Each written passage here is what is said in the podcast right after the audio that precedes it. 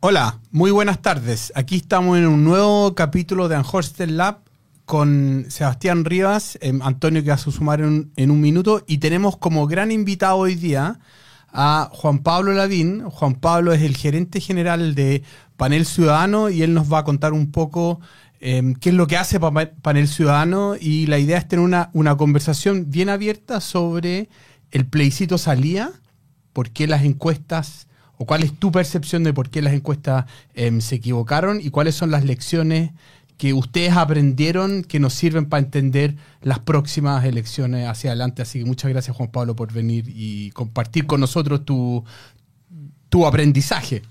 Bueno, muchas gracias por la invitación, Cristóbal. Y sí, la idea de esto, es, efectivamente, eh, nosotros trabajamos con un panel, seguimos siempre a la misma gente, ya identificamos más o menos cuál fue el error, hicimos estimaciones hacia atrás con los mismos datos de las mismas personas para asegurarnos que por ahí va el problema de la encuesta y eh, la grata sorpresa es que lo identificamos, el desafío es... Eh, el seco que ya tienen los paneles, pero, pero vamos desarrollándolo de a poco. Ya, cuéntenos un poco, para los que nos están escuchando, ¿qué es un panel? ¿Cómo se construye? ¿Cuál es la ventaja, la desventaja que tiene con respecto a una entrevista cara a cara o una encuesta telefónica. O... Además que cuando esto es como las subfamilias, cuando hablamos de paneles, eh, no todos los paneles son creados iguales, hay distintas formas. Claro. Eh, eh, ¿Qué es lo que hacen ustedes? Y dentro de la gran familia de los paneles, ¿de qué familia es Panel Ciudadano? Es, eso justamente lo quería entrar, Sebastián, porque en el fondo el panel en sentido estricto, como estadístico, es en el fondo meter la, la dimensión longitudinal en, en estudios, en este caso de opinión, puede ser de cualquier cosa, pero la idea es seguir... A, las mismas personas. A las mismas personas. Entonces, eh, después, ¿cómo se levanta este panel? Que en el fondo puede ser cara a cara, puede ser que se levante online, puede ser que se levante telefónicamente, y ahí empiezan las diferencias metodológicas de la creación del panel. En nuestro caso, nosotros hicimos un muestreo aleatorio de hogares, ¿Ya? En el fondo tratando de replicar como el gold standard en, en muestreo aleatorio. ¿Ya? Muestreo aleatorio de hogares, mandamos una invitación a esos hogares. Fuiste físicamente, le mandaste una carta. Físicamente. Una carta, usted salió seleccionado, también con un, con un folleto explicando... ¿De qué eh, se trataba? De qué se trataba, de por qué salió seleccionado, cuáles son los incentivos a participar, etc. Y después, ellos también podrían, con el folleto, podían ya empezar a llamar de qué se trata, etcétera pero independiente de eso, los íbamos a ver con equipos de encuestadores presenciales. Las mismas casas donde llegaron las cartas. Perfecto. ¿Ya?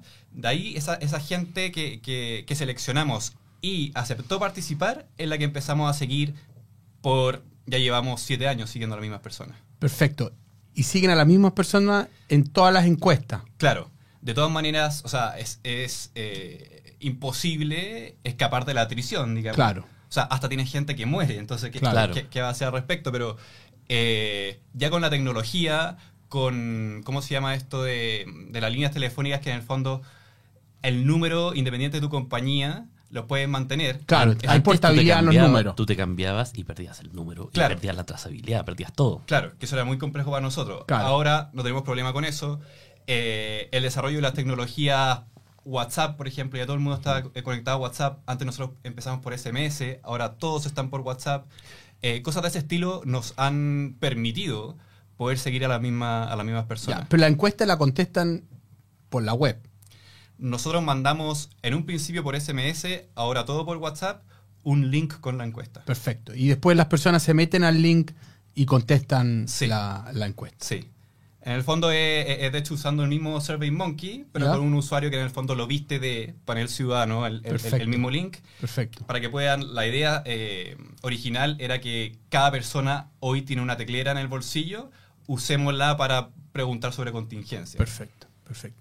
Y, y, y ahora que tú nos explicaste un poco el panel y cómo se construye, y que es bien distinto a los paneles de correos electrónicos, que se construyen, porque yo puedo tener una base muy grande de correo electrónico, pero son todos de gente súper educada y por lo tanto los no tan educados no los voy a tener. Sí, y de hecho como que ahí como que se forma un poco la concepción de, panel, porque panel en ese sentido pasa a ser un grupo, una base de datos grande, claro. a la que yo le mando, no sé, un grupo de 10.000 mails y yo les mando a los 10.000, me responden 100, mando de nuevo a los 10.000, me responden Me- 50. otros 100. Y así hasta llegar a cierta cuota, Claro. ¿cierto? Eh, a ellos, o sea, en esa como dinámica, no interesa si es la misma persona la que, Claro. la que responde, tú quieres cumplir una cuota nomás, ¿cierto? Perfecto, sí. En nuestro caso, de hecho, nos pasa que mucha gente quiere entrar porque nuestros incentivos a participar son mucho mayores que los de los otros paneles. Claro. ¿Ya? Entonces, como no podemos ensuciar la muestra, nosotros no los dejamos entrar. Perfecto. ¿Ya? Saben por el vecino, y es que yo ca- canjeé una entrada al cine, canjeé un rap y que son parte de los incentivos, y nos mandan mail para entrar y nosotros decimos sorry, pero no- eh, o sea, no sorry, en verdad, le decimos ya, los vamos a tener en cuenta. Claro. Ojalá no, estén- no, no, no me escuchen nuestros panelistas que, que dicen eso, Usted, si, si quiere ser parte del ciudadano, no llame. No llame, No llame, no llame. Esta es como la propaganda absolutamente en contra, digo. Sí, sí sirve de todas maneras eh, tener ese contacto para, por ejemplo, pelear los mismos clientes que tienen estos otros paneles que no son paneles probabilísticos, Claro.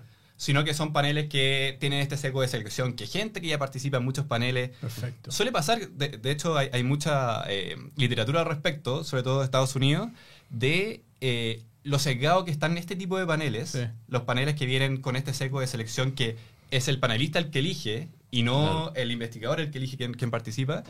Al final, eh, una característica en común que tienen todos esos panelistas es que participan en muchos paneles. Claro. O sea, tratan casi que de vivir de, de De encuestas. paneles. Claro, claro, porque tienen más interés o más tiempo o más atributos que estén asociados con estos paneles no probabilísticos. Y eso eh, ya en el corto tiempo empieza a transformar a esa persona en, en otra per- otro tipo de persona que no necesariamente representa a- al ciudadano común. digamos. Ya, pero uno, uno eh, en pensando un poco de esta lógica que yo recluto un panel y donde hago muchos estudios de opinión con un enfoque como más político, ¿no es cierto? Podría ser que mucha gente que no le interesa tanto la política, que no vota tanto, diga, ah, esta cuestión es una lata, y aunque sean seleccionados aleatoriamente, dejan de contestar o te abandonan el panel.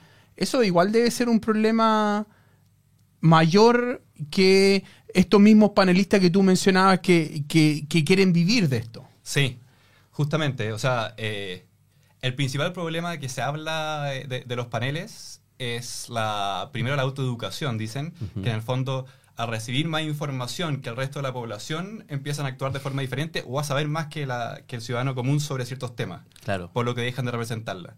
Y lo que dices tú, Cristóbal, que de hecho eh, eh, es eh, de los principales temas que creemos que tenemos que, eh, ¿cómo se llama?, solucionar. Desde ahora probablemente el voto va a empezar a ser obligatorio y eso va a ser clave.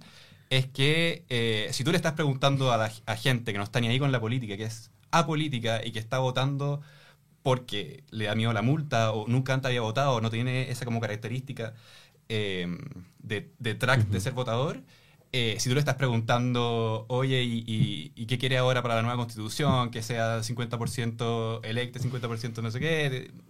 Dice, ¿para qué estoy metido en esto? Y se va. Claro. Mm. Y ese es un gran problema porque en el fondo la mayoría de la, de la gente quiere que, o sea, de los clientes quiere que pregunte sobre esos temas, pero tú dices, si sigo tanto con esos temas, ensucio la muestra y no va a servir para predecir el resultado final. Claro, porque solamente se van a ir quedando los más interesados. Los más, Efectivamente. eh, entre comillas, El que, el políticos. que te quiere responder. Ahora, eh, es súper bueno lo que tú dices, Juan, Juan Pablo Lavín, para abrir esta conversación, porque, eh, a ver, las empresas encuestadoras tienen un panorama donde durante mucho tiempo, desde 2012 para acá, tienen un sistema de voto voluntario. Es decir, hay dos niveles, más o menos predecir, mirar, estimar quién va a ir a votar, que eh, estaba entre, pa- para las elecciones presidenciales la más importante, entre el 47% y el 56% de la población, un rango más o menos claro, estimado.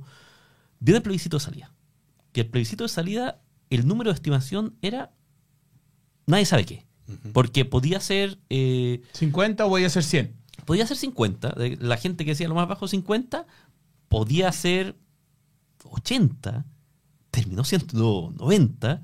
Entonces, ¿cómo una empresa en- enfrenta ese momento eh, para tratar de hacer una predicción que quizás, entre comillas, no estaba en el escenario antes? Tiene siete meses, no hay ensayo y error. Eh, ¿Qué empieza a pasar ahí? Bueno, lo que hicimos nosotros fue eh, comparar, antes de cada elección nosotros siempre preguntábamos, hacíamos una serie de preguntas en el tiempo, eh, tres meses antes de la elección, dos meses, un mes, dos semanas, eh, de qué tan interesado estaba la persona en ir a votar. Y eso lo íbamos comparando con... Nosotros partimos, la primera presidencial que medimos fue la del 2017, entonces íbamos comparando con esa. ¿Cuál fue la participación real de esa? ¿Cuál fue la participación después en, en la próxima presidencial y así sucesivamente? Eh, con eso no nos fue nada bien, la verdad. ¿Ya? O sea, el interés que, que, que propiciaba esta, esta- este plebiscito de salida no nos daba mayor que el de entrada. Que fue el 50. Que era, que era bien votó, un- alto. que votó un 51%. Ciento. O sea, el interés del plebiscito de entrada en esta encuesta era mayor que el plebiscito de salida. ¿Ya? Y eso para nosotros es... Pero, ok, ahora eh, con voto obligatorio, es- o sea, nadie va a defender que va a votar menos gente que antes. Claro. Claro. Sumémosle ahora que, y ahí, y ahí empezaban como las discusiones dentro del equipo también. Eh, bueno, el 51% fue en un contexto de pandemia. Eh, Ahora no, claro, ahora no hay pandemia, hay voto obligatorio, hay multa, Hay entonces pueden. Claro, interés no necesariamente eh, Claro, es ir a votar. E ir a votar. Porque de hecho puede ser, si uno dice el plebiscito de entrada fue como algo que, que salió después del estallido, Claro. del estallido social, puede haber levantado más interés en ese minuto que el de salida, que en el fondo ya venían cansados, que la convención, que no Claro. les gustó. Entonces como que el, el interés nos empezó a quedar chico como, como arma para, para, para predecir. Claro, porque en este caso, disculpa, para plebiscito de salida, yo puedo estar cero interesado en ir a votar, eh, pero tengo multa. Claro. Claro. Entonces, eh, puedo, puede ser perfectamente una persona sin ningún interés, esté súper comprometida para ir a votar, porque no quiere que le pongan, no, no quiere pagar, qué sé yo, 70 lucas, 100 lucas, lo que sea. Claro, y nada más nadie sabía porque decía que podía ser de 70 lucas, pero algunos decían 150. Había una incertidumbre importante del monto de la multa Sí. eh, que quizás asustó a mucha gente. Pero, pero Sí, es, inter- es interesante, porque en el fondo tú en el camino, solo, solo para ir marcando, tú en el camino dices, bueno, acá hay un punto que, ojo, no nos está dando tanto. Sí, nosotros, nosotros dábamos siempre como piso la, la elección anterior, que era la, la segunda vuelta presidencial de, de- del presidente Boric con... Claro, con 55%. Claro que fue 55,8, algo así, Sí. 56%. Dijimos ya, jamás va a ser menos que esto. Que había sido la votación histórica más alta. Sí, sí. Eh, 8 millones y tanto, 8 millones 3, si no me equivoco. Eh, este era como piso, pero nosotros dijimos máximo llega a un 70, 72%.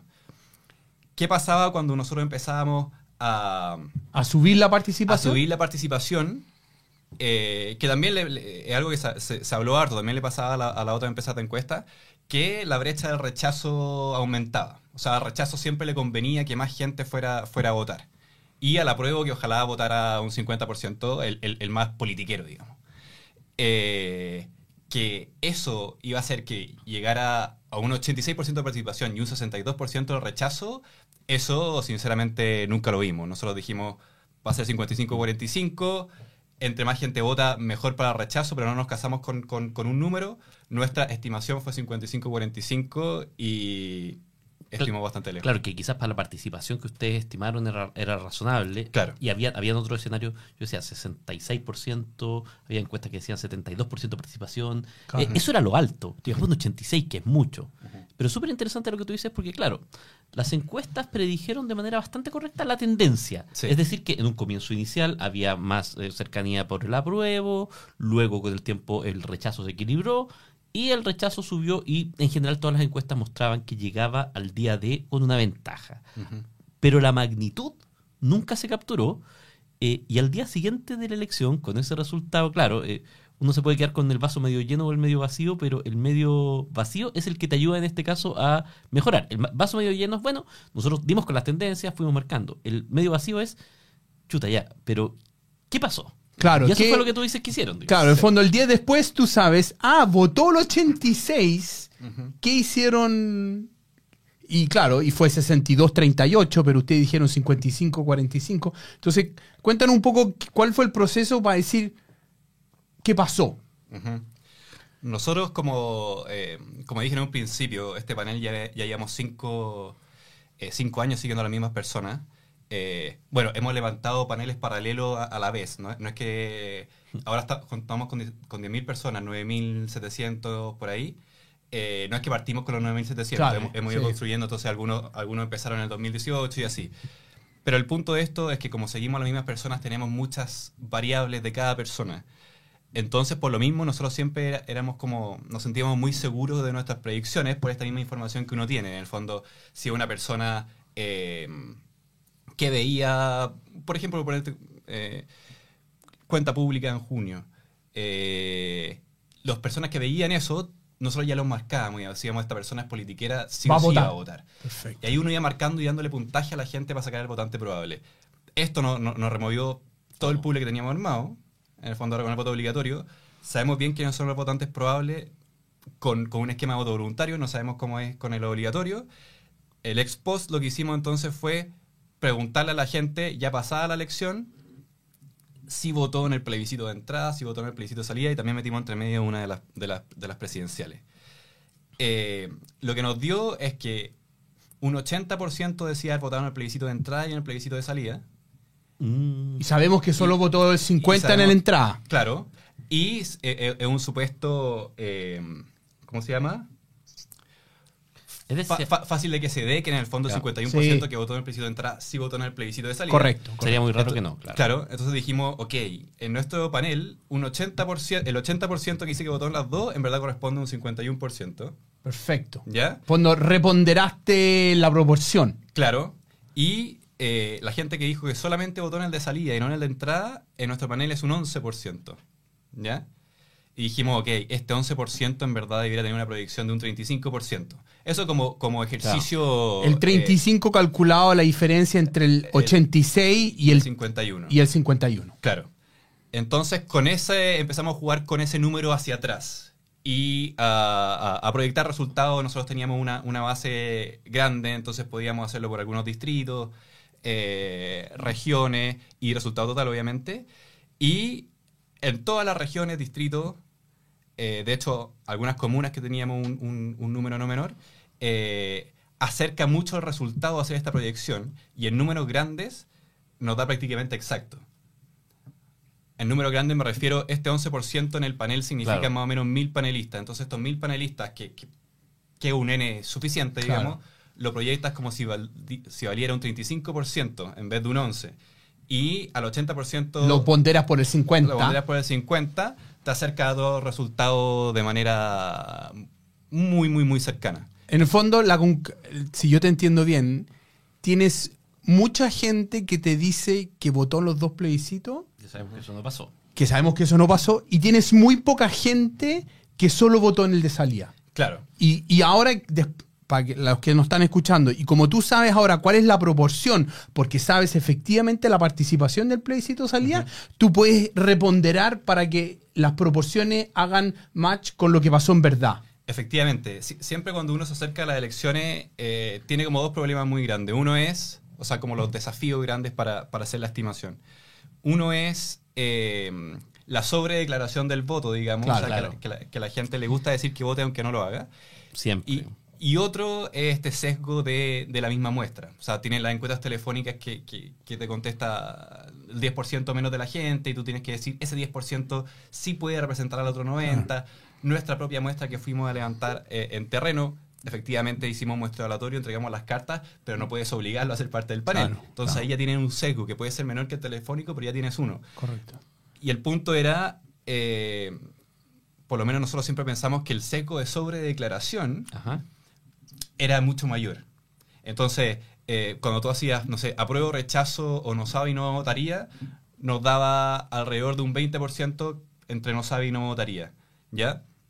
Pero ese 20%, nosotros decíamos, sí, efectivamente, o sea, si estamos representando a la población, un 20% no votaría, probablemente va a votar un poco menos de que eso nosotros pensábamos, y se debe a la sobredeclaración, que, que en verdad era, Claro. es una forma más amistosa o fácil de verlo para nosotros. Porque cuando dice, no, es porque la muestra está sesgada, es tienes que, eh, en el Claro. fondo, repensar toda la metodología e ir a buscar a la gente para poder compensar de buena forma la, la muestra. Ahora, eh, de ese grupo que ustedes identificaron y que ponderaron y que proyectaron y que les da más o menos que si eso lo llevaran a- a- al marco general, eh, les cuadran los números, ¿qué características tienen? ¿Qué, qué cosas les llamó la atención de ese grupo que pudieran explicar, eh, digámoslo así, o, o- qué piensan, eh, por qué ingresaron en esta ocasión, digamos, con, con tanta fuerza, entendiendo que era un grupo que probablemente nunca antes se movilizó, que se movilizó solo por el voto obligatorio, pero, pero ¿cuáles son sus características como estructurales cuando los ve?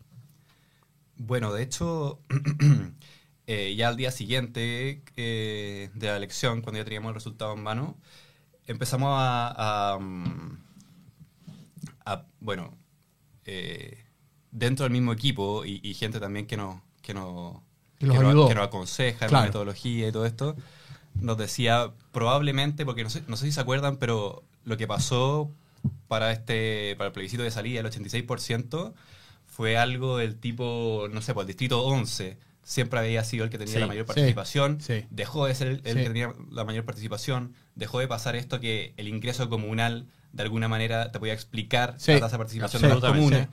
Y, y- y no solamente dejó de ser así, sino que prácticamente se revirtió. claro. O sea, Los el- pobres le tuvieron más miedo a la multa que los más ricos. Efectivamente. Entonces lo primero que nos empezaron a decir es, el D y el E lo tienen más cal- mal calculado, hay que, hay que empezar a levantar gente de, de- de ese estrato socioeconómico. Asumiendo que son los D y E los que no participaron en el de entrada y sí participaron en el de salida. Claro, claro. Eh, y claro, todo, todo iba por, por- por ese lado, porque da como la primera mirada, ellos, eh, este sector es el que menos vota, ahora el que está votando más. Nosotros nos dimos cuenta cuando hicimos este ejercicio de la gente que, que votaba solamente en el de salida, que es transversal a todos los estratos. ¿Ya? Mm. Lo que es aún de- un desafío mayor, porque en el fondo Claro. si te dicen... Porque si "No, es te D y falta-". Mucho más fácil ubicarlo, tú sabes en qué comunas viven. Efectivamente. O sea, estamos diciendo que la característica de esta persona no es observable. O sea, en el fondo tiene- tienes que preguntarle varias O cosas. no para- sabes cuál es la, la característica o- o- observable o- o- todavía. Efectivamente. Entonces, ese es el punto, que es, que es eh, un tipo de, de- de- de elector eh, que está en todos los estratos, eh, en todos los rangos etarios, no es más mujer ni hombre, y eso lo, lo- lo dificulta, digamos, desde el punto de vista de, la- de una metodología de encuesta. Eh, la gracia que tiene nuestra metodología, eso sí, es que como seguimos a las mismas personas, uno puede hacer esta inversión, digamos, en ir a encontrarla y fidelizarla. Claro. Mucho más difícil cuando tienes encuestas de corte transversal. Claro, porque, el corte fondo- no, tienes, no no- tienes ancla. Claro, y, y no, te, no te va a aparecer nomás, no te, no te va, no te va a contestar. Pero si tú inviertes y logras que esta persona te conteste, lo tienes que fidelizar, hay que ver cómo, digamos, eh, eh, preguntándole menos de, de, Claro. de política probablemente, quizás pagándole más en los incentivos. Ahí hay que ver bien cómo, cómo se hace esto. ¿no? Eh, Yo estoy investigando cómo lo hacen en, en Estados Unidos, por ejemplo, y efectivamente le llegan a pagar hasta cuatro veces más a este, porque este es un pro- problema Mundial, global, no, sí. esto no es un problema solo de ustedes aquí en Chile, Claro, en el fondo. Claro, claro. Es el panel del, o sea, perdón, es el problema de la encuesta en general. Y eh, cada uno ve ahí cómo lo, lo, lo- lo- lo trata de solucionar.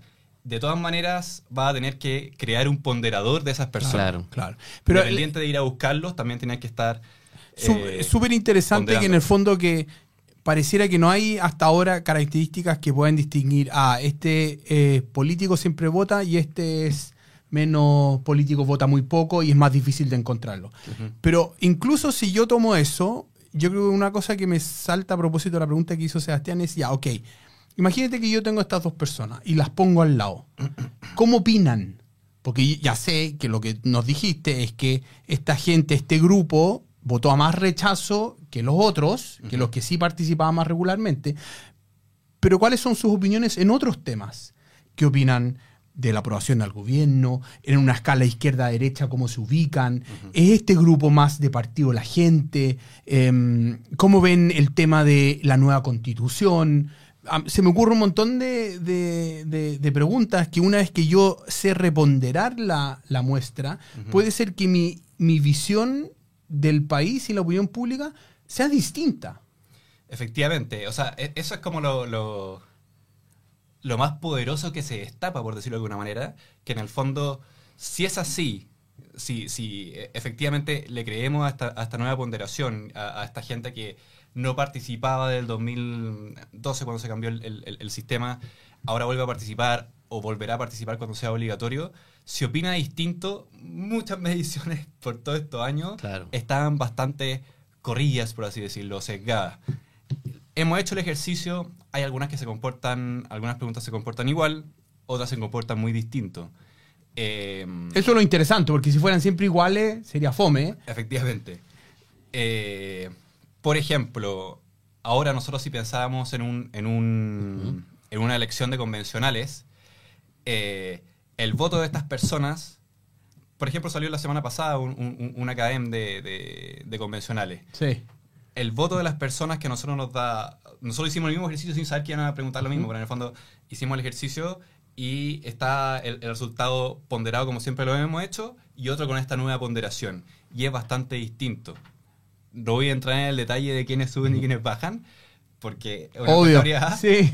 pero eh, los grupos como más politiqueros su- su- eh, suelen bajar, digamos. Obvio. Claro. Entonces como los, ma- lo- los extremos bajan. Obvio. Que es lo que uno pensaría que va a ser el voto obligatorio, que va a darle más importancia al centro y menos importancia a los extremos que están muy politizados y por lo tanto ya están, ya están capturados de alguna manera en las encuestas, pero no tanto el centro que es menos político. Efectivamente. Otra cosa común de, de- de- de este tipo de elector es que se mueve mucho más por la contingencia, ¿En serio? mucho más que por, por, O sea, por al- por algo ver, de, por, de lo, base. por lo tanto, Eso es un- súper interesante. Es un, elector que eventualmente fidelizarlo es Es más difícil mucho más porque difícil. es podría tomar una decisión por cosas que ocurran en las últimas dos semanas de una elección. Efectivamente. Claro, salió la inflación, fue más baja, puede ser que diga, ah, ya le voy a dar, a- lo- voy, voy con el gobierno. Salió más alto el desempleo, ah, no, me pongo, me Sí. pongo más duro. Es- Sí. Y es muy, es muy interesante eso porque cuando tú ves los estudios en general que existen sobre, sobre temas de ah, identificación política y todo,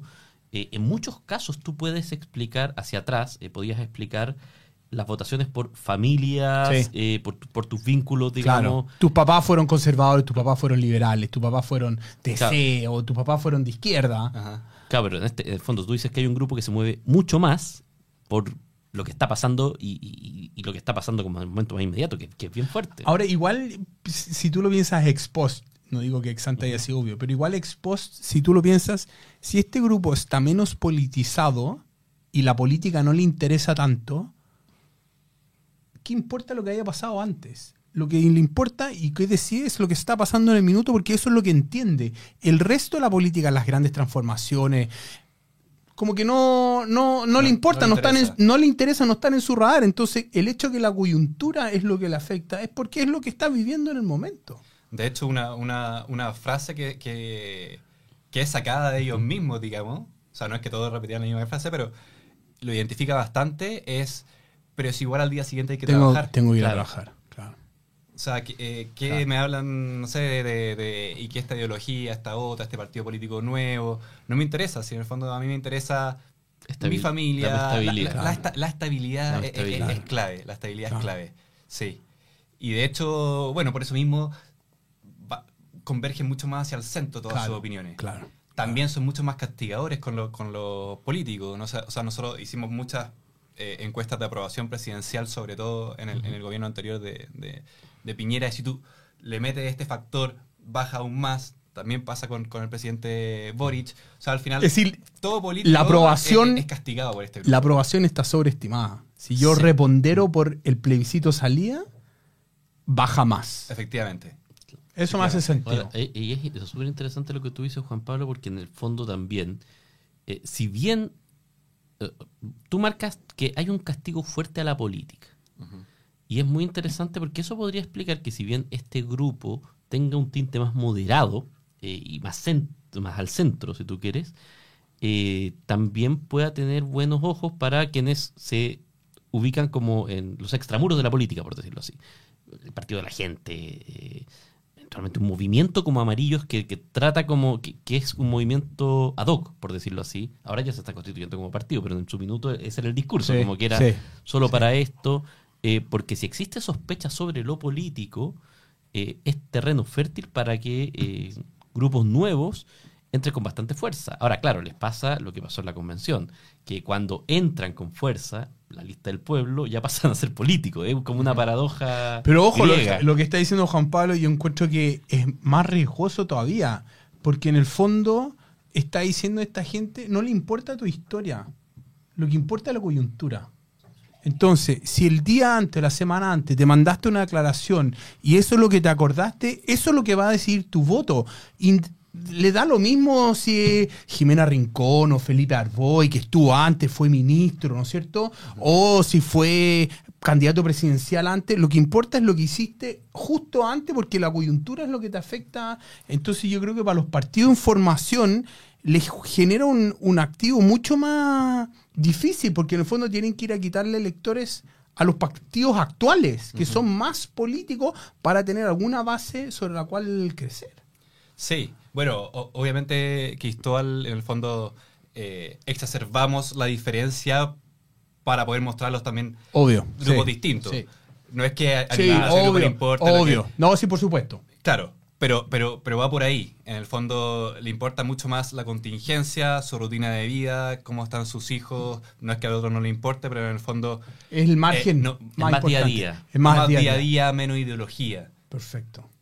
Menos, menos programa, bueno, programa político jamás, pero Más matinal. más matinal. Y, y, o sea, y, y que en algún punto también, porque todo lo que tú dices tiene sentido. eh, también, a mí me encanta mucho ver la contingencia como, como reflejo de los cambios que van pasando.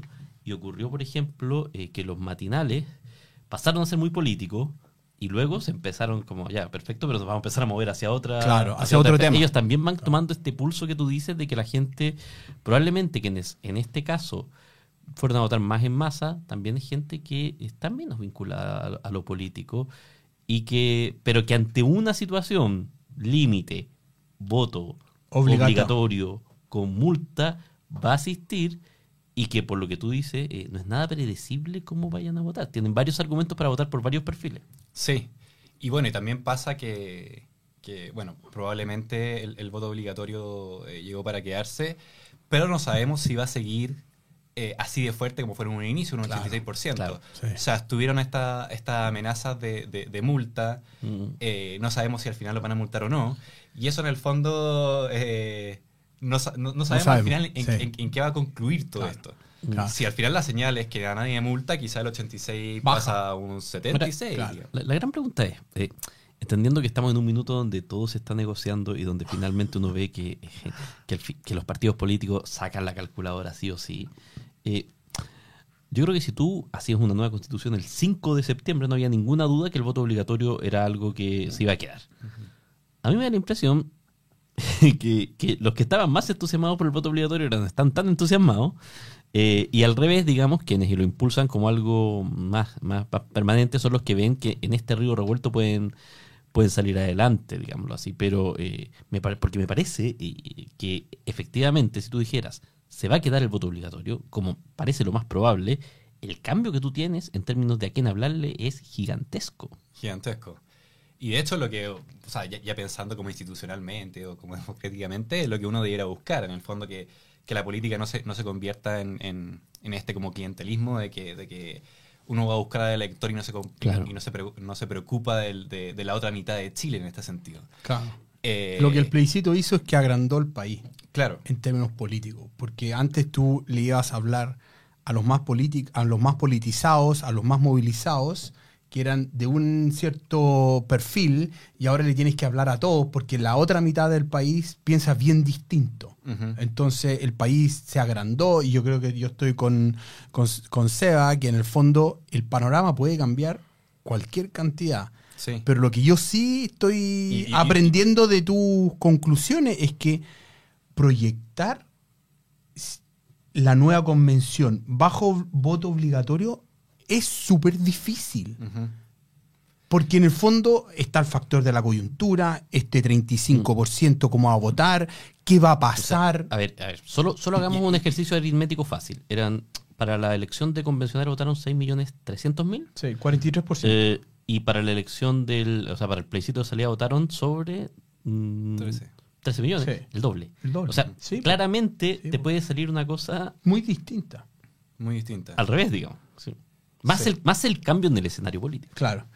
Oye, se nos está alargando la. Esto se pasó volando. Te queremos agradecer, Juan Pablo, por haber venido. Seguro que te vamos a seguir invitando cuando puedas compartir y hagan algunos estudios públicos para que nos cuentes un poco cómo están viendo ustedes el, el panorama. A nosotros siempre nos interesa tener una mirada desde los datos, qué es lo que aprendimos. Yo creo que nos has dejado varias reflexiones em, que vamos a reponderar hacia, hacia el futuro. Y Hay que reponderar. Esa es la palabra Hay que reponderar. Reponderar. ¿no es cierto? Y por lo tanto, eh, muchas gracias Juan Pablo, muchas gracias Sebastián, como siempre, estar aquí en Unholster Lab. Y nos vemos la próxima, Gracias la próxima semana nuevamente. Muchas gracias.